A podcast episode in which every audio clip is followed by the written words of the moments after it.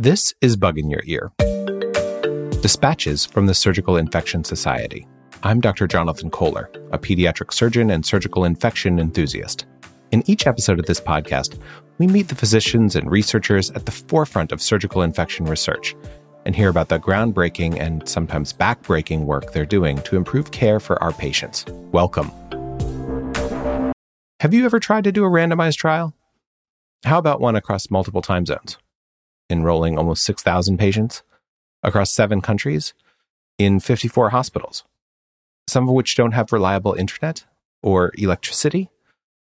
One of the great things about practicing surgery is that it keeps you humble and talking with my guests in this episode was truly humbling. Doctors Soji Ademuyiwa and Dhruv Ghosh are two of the lead authors of the Falcon Trial, Reducing Surgical Site Infection in Low Income and Middle Income Countries, a pragmatic, multi-center, stratified, randomized, controlled trial. The study was conducted by the NIHR Global Research Health Unit on Global Surgery and published in October 2021 in The Lancet. We'll put a link to the article in the show notes. The study they designed and implemented answered an important question in surgery about whether expensive chlorhexidine or cheap betadine and expensive antibiotic coated sutures or cheap plain ones are better at reducing surgical site infections.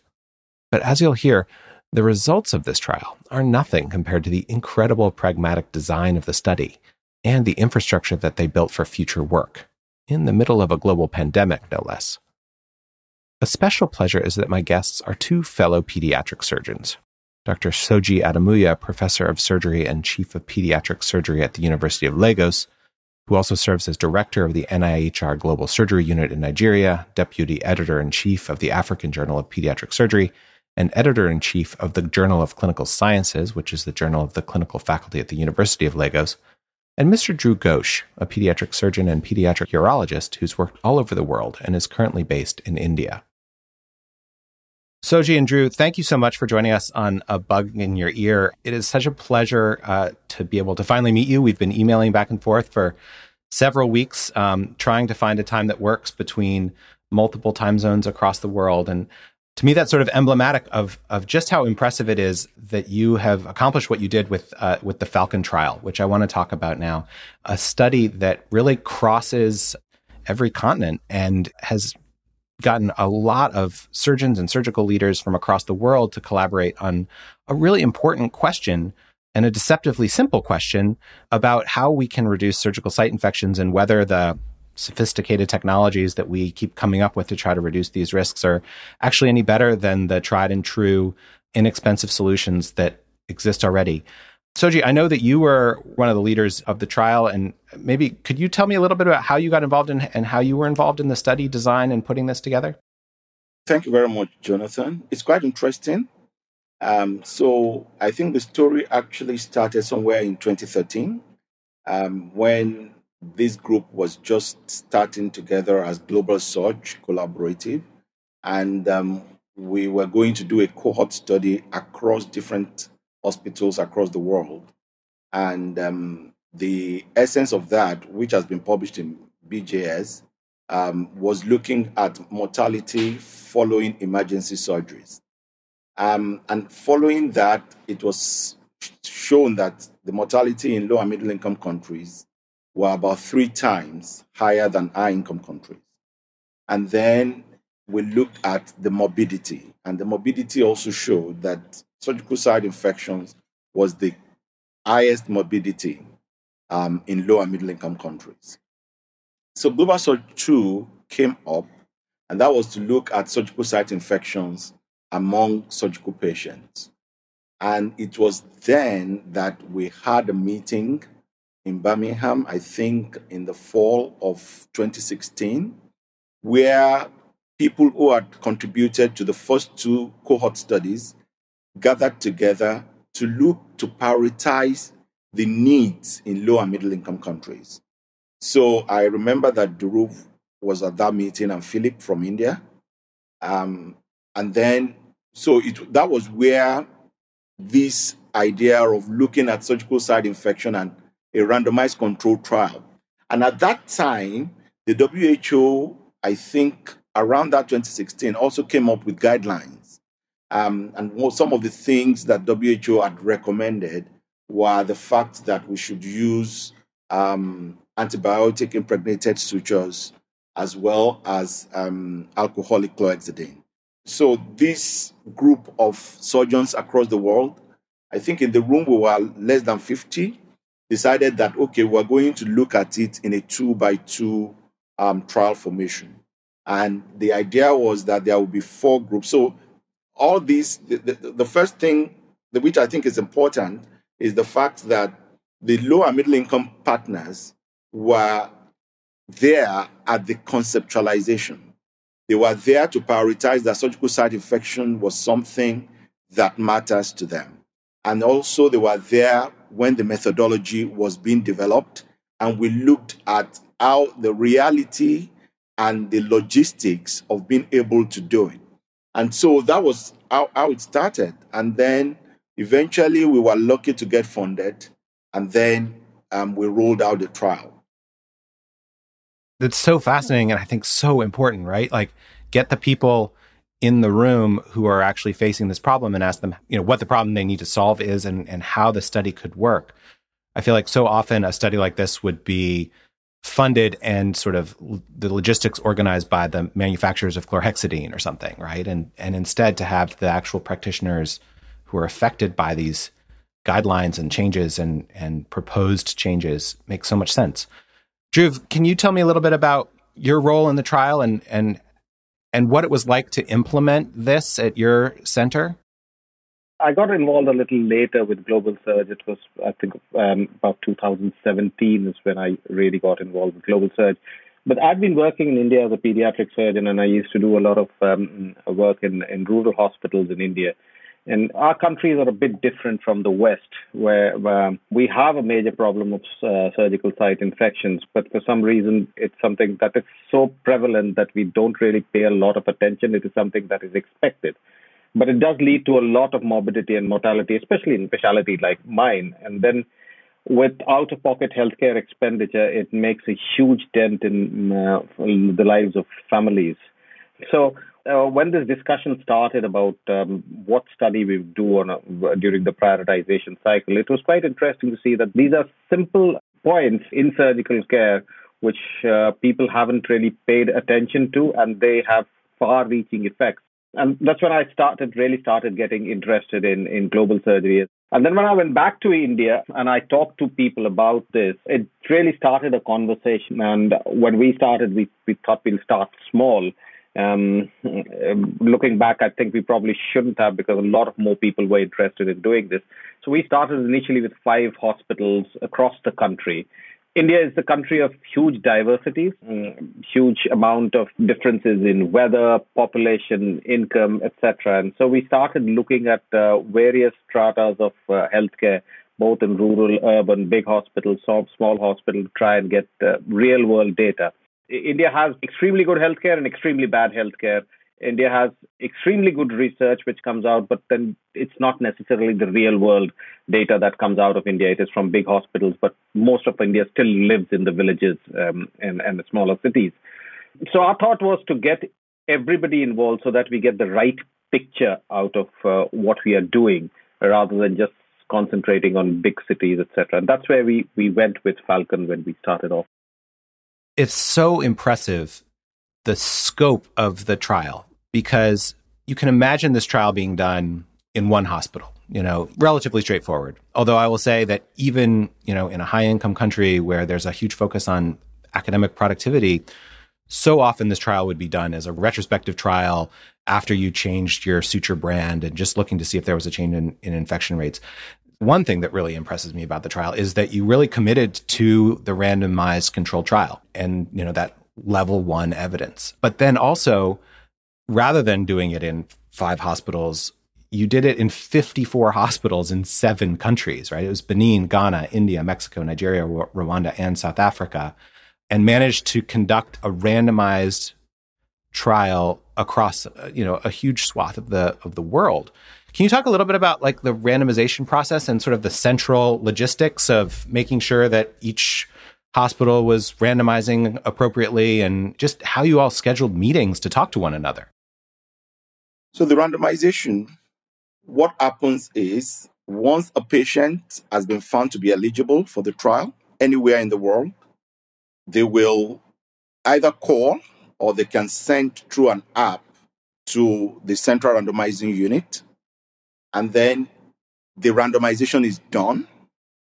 And then after that, in most of the hospitals, you have a research nurse um, that coordinates the randomization process. Um, and that research nurse is also trained to consent for the trial. The surgical team consents for surgery, but the nurse can consent to um, recruit into the trial.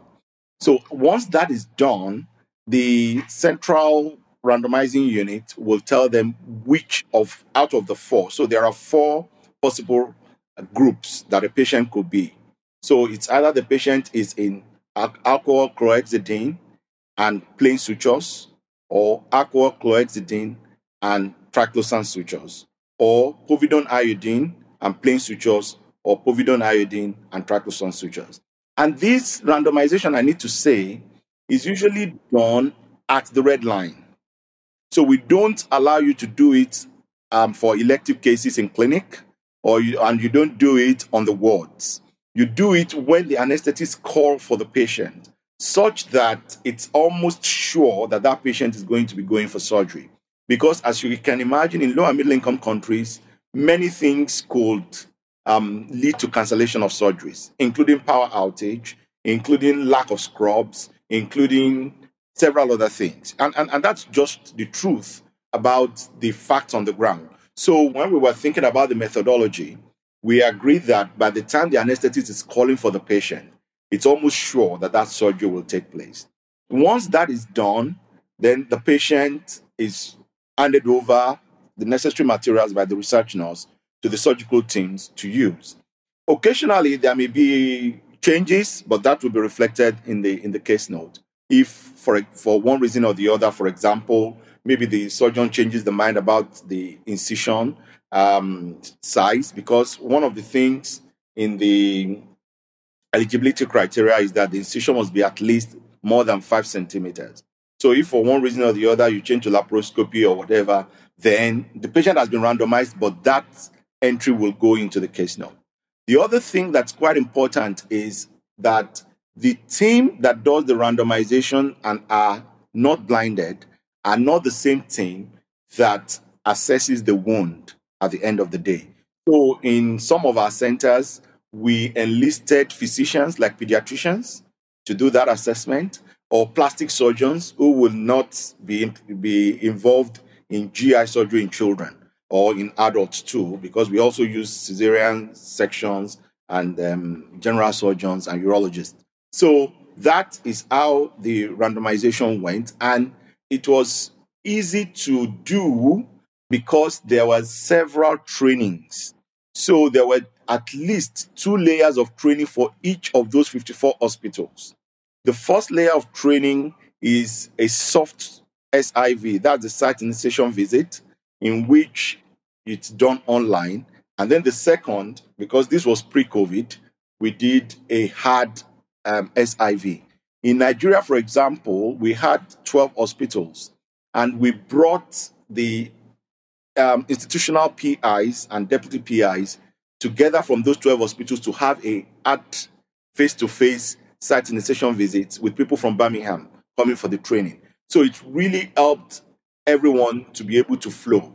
And then if there are challenges, we have meetings from time to time to troubleshoot those challenges. That's great. It just seems again, it's like a a deceptively simple idea of this two by two analysis, but like just like the ultimate in pragmatic studies, right? Like when do you randomize and how do you do that? And it's it's it's great that you're able to do that, like just in time randomization as the patient's wheeling back.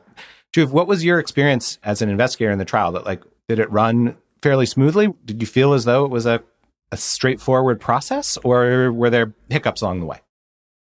We're not used to doing randomized clinical trials in surgery. I know I don't know what the experience in, in the United States is, but when we were sort of exploring sites, etc., we were quite surprised to find that there's hardly any randomized clinical trials done in surgery around the world, and um, certainly not in in, in countries like ours.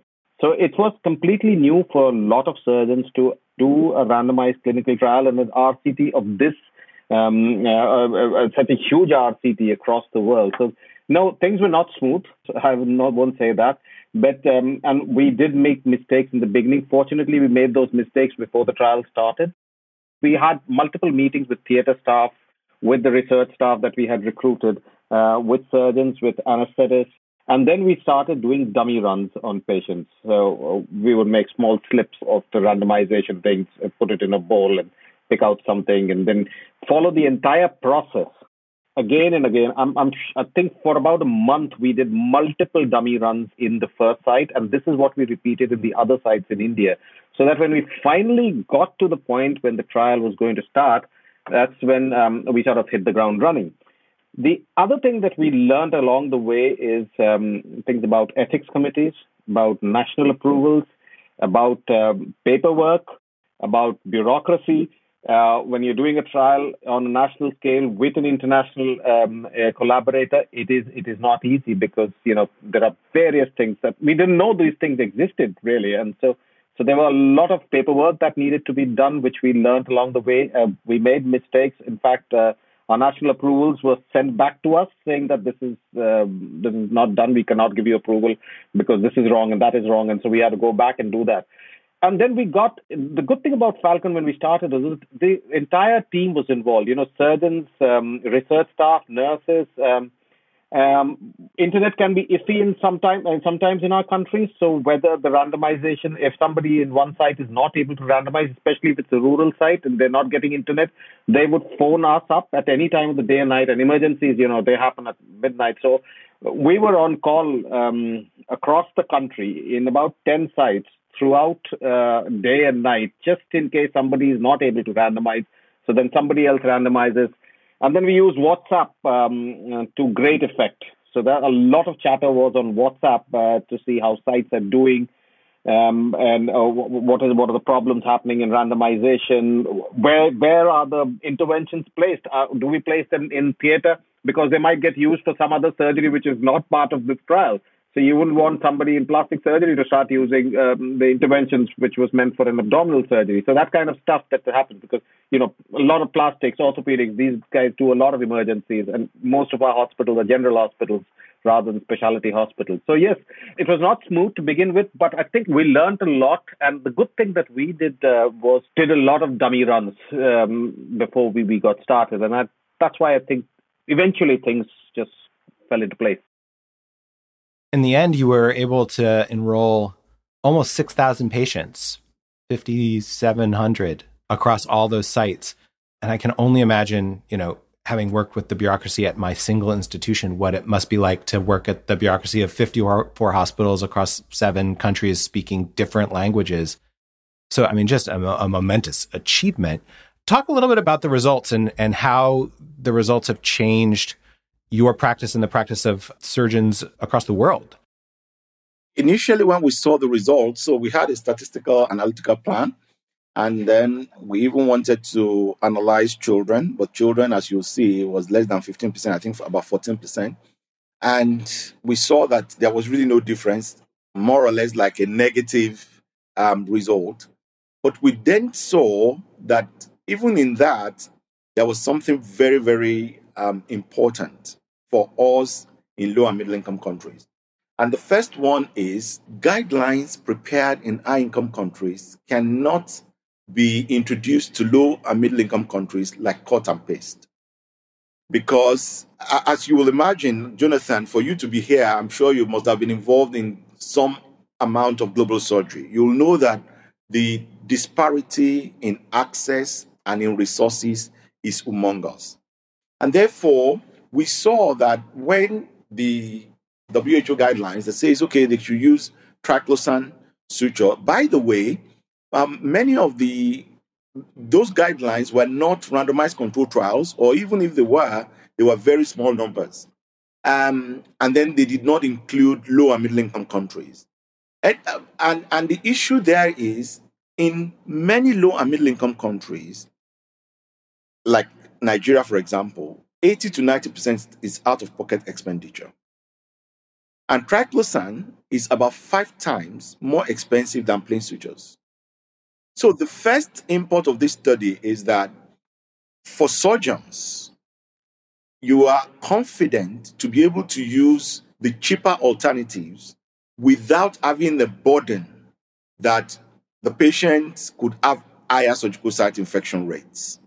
So you are more confident to engage the parents of your patients, for those of us who are pediatric surgeons, or your patients to say, look, these options, they are exactly the same. The evidence shows.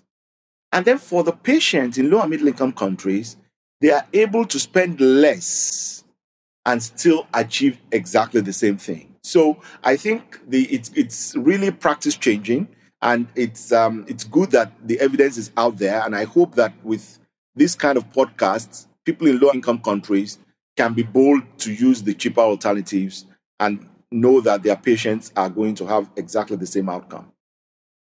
Just to add on to what Soji is saying, A, surgeons like a lot of toys. Generally, a lot of these things that we use, um, and this is not just with, with the global south, it's everywhere. It, uh, there are a lot of these things that we use is without evidence. A lot of people using medicated sutures probably don't even know that they're using medicated sutures what has happened is there's been good marketing in a hospital. So instead of non medicated sutures, medicated sutures have found their way into the storeroom and into the theaters. Like Soji said, in most of our countries, a lot of uh, healthcare expenditure is out of pocket healthcare expenditure. So while the surgeon doesn't know, the nurse doesn't know that this, that, that triclosan sutures are expensive. Um, the the cost of that is being transmitted on to patients. So um, so that's, I think, the biggest thing that will come out, not just in low and middle income countries, I'm sure in high income countries as well, because the evidence shows that you don't need to use these sutures. These are things that will bring down. It just might be a drop in the ocean, but it is a drop at the end of the day. And, and you know, at some point of time, things like this will bring down healthcare expenditure across across the world, not just in low and middle income countries. I'll just finish in the theatre here in the UK. You will have um, in the scrub room two bottles of chlorhexidine and uh, one bottle of uh, povidone And when you have to paint, you don't have povidone which is a cheaper option. So these are things that will affect practice not just in our countries; it will affect practice elsewhere. The other thing that I think will come out of this is that if surgeons look at this paper and read about it, then they probably will get in the head that are we using things without thinking? Can we use things where, with evidence and in the process also bother about the economics of healthcare? And when I talk about health economics, you know, a lot of us discuss health economics in terms of macroeconomic uh, type of uh, health economics. But, you know, at the end of the day, in many of our countries, the healthcare expenditure is very low from the government, but it's mostly out of pocket. Microeconomics will matter where it comes to the health economics at the bedside, you know, where patients are involved in the health economics. And so I think the things that will probably change, hopefully, is uh, behavior where surgeons and other um, healthcare professionals think twice before using something, see if there is evidence especially if it is expensive stuff. In countries like ours, we have to uh, reach out to patients with good surgical care, give them access to that, but the economics also has to have to be managed. In countries like ours, there's no point in doing a big surgery if that's going to end up starving the entire family. So, you know, it, it's a balance. And uh, we have to find that balance here. So you say one patient, but the family starts starving it becomes pointless eventually. Yeah, it's such an extraordinary perspective for me because you give me too much credit, Soji. I I have gotten to where I am here, working exclusively in the United States, um, with exclusively in academic medical centers in major U.S. cities, in places where honestly, like we just prep with whatever we want and don't give it a second thought, and we we use the suture that is in the room and I'm sure it's not the cheapest. And and my residents make fun of me for trying to use you know one suture to to make two ties. You know, it's sort of a game now. Like I, I see it. Can I do an entire like appendectomy with a single you know vicryl? But it's a game. There's no downstream effect from it that I would ever detect, right? But the notion that that people in the in that situation, right, where resources are effectively unlimited, are sort of declaring by fiat that something is better and that the world needs to now do that, right? They need to use chlorhexidine, they need to use these antimicrobial sutures, and then just sort of expecting that you know that guideline will be taken up and that will will be of a benefit. I, I think having had this conversation, I'm much less likely to just sort of take that on faith going forward. The study you did is is effectively a negative trial, right? In some ways, right? You you basically showed there is no difference. People often talk about negative trials as being sort of a, a failure, and I think this is such an example of a of a negative trial being incredibly important at a really pragmatic level. Like people will eat because this trial was completed. I think I, I can't agree with you more. I think um, it, it, it, it, it buttresses the fact that you see nothing about us without us. You know, um, because the truth of the matter is, Dhruv was saying something, and I saw that you actually smiled when he said it. That um, in some of the rural hospitals there are challenges with internet. You know, when I was at King's, because I was at King's for a Commonwealth Fellowship, for six months. There was no power outage once. I don't remember. There was I don't I didn't need to think about internet. I didn't need to think about security issues. I just go to theater, I get my scrubs, and I go to and, and I go to work. It's not a, a, exactly like that here, and and and there are different challenges that makes um, it to, that when the guidelines are being written, it should be bespoke. And I think it's this, this is one of the things that this trial has actually brought to the fore that there could be collaboration between high income and low income countries. Um, but that collaboration is better if we start early. Like I told you, the storyline, it was right from prioritization of what is important to us. And we picked surgical site infection. There are a lot of other things we've done um, since then. As you, be, you may be aware, we've done a lot of work on COVIDSurg, which was just by chance, but that collaboration was able to carry through. So I feel that very strongly that once that um, synergy is there, then we will be able to achieve far more together. That gets to my my next question. What's next? I mean, you have you've built this extraordinary infrastructure. You have now taught 54 hospitals who may never have done a randomized trial before how to do randomized trials. It seems like you've you've created an incredible platform for future work. So what's uh, what's next in line? So the things that have come out, and again, collaborative research, in my opinion, is the way to go, where voices are heard from uh, from countries of our part of the world, rather than we just just listening to voices coming uh, from high income countries. You know, because like Soji said, some of that stuff is not translatable into countries like ours. And again, you see, most of the world's population is in the global south rather than in the global north. And that's where, if we want to make a dent and make people healthier, that's where the target has to be. Now, people have done that for uh, non-surgical stuff, but for surgical stuff, this it's never been a priority. We like orphan children of of healthcare, you know, surgeons, and and I, I look at pediatric surgery as as children who have not not even been born for healthcare. So it is very important that we our voices are heard. So what Falcon and the, the collaborative has done is that it has uh, made surgical research possible. It has set up a platform and structure for doing surgical research. In India, we started with five hospitals with Falcon. So it's on, on our what we call the hub and spoke model. There were five hospitals, including the hub. Presently, we are working out on trials in 35 hospitals across the country. So, in a period of, say, was 2019, three years, we have moved from five hospitals to 35 hospitals doing surgical research. Now, these are include hospitals in the remotest parts of India, where we've set up, you know, research nurses, research assistants, even ethics committees. We have set up ethics committees and registered them with the national body so that they can do research which is ethical and is approved. For cohort studies, we are now up to 80 sites across India. So we sort of cover almost all of the country. So you, the evidence that comes out of many of our hubs is actually representative of the country, not of a big city, say in Delhi or Mumbai or some or one of those places. It's it's something that is come on, coming out from far remote in the northeastern part of India or up in the Himalayas. That's where the evidence is coming out from. After that was done, then we started moving on to. So we did a you know a, a, a, a two by two RCT. So our next trial was what we call Cheetah, and this is a cluster RCT.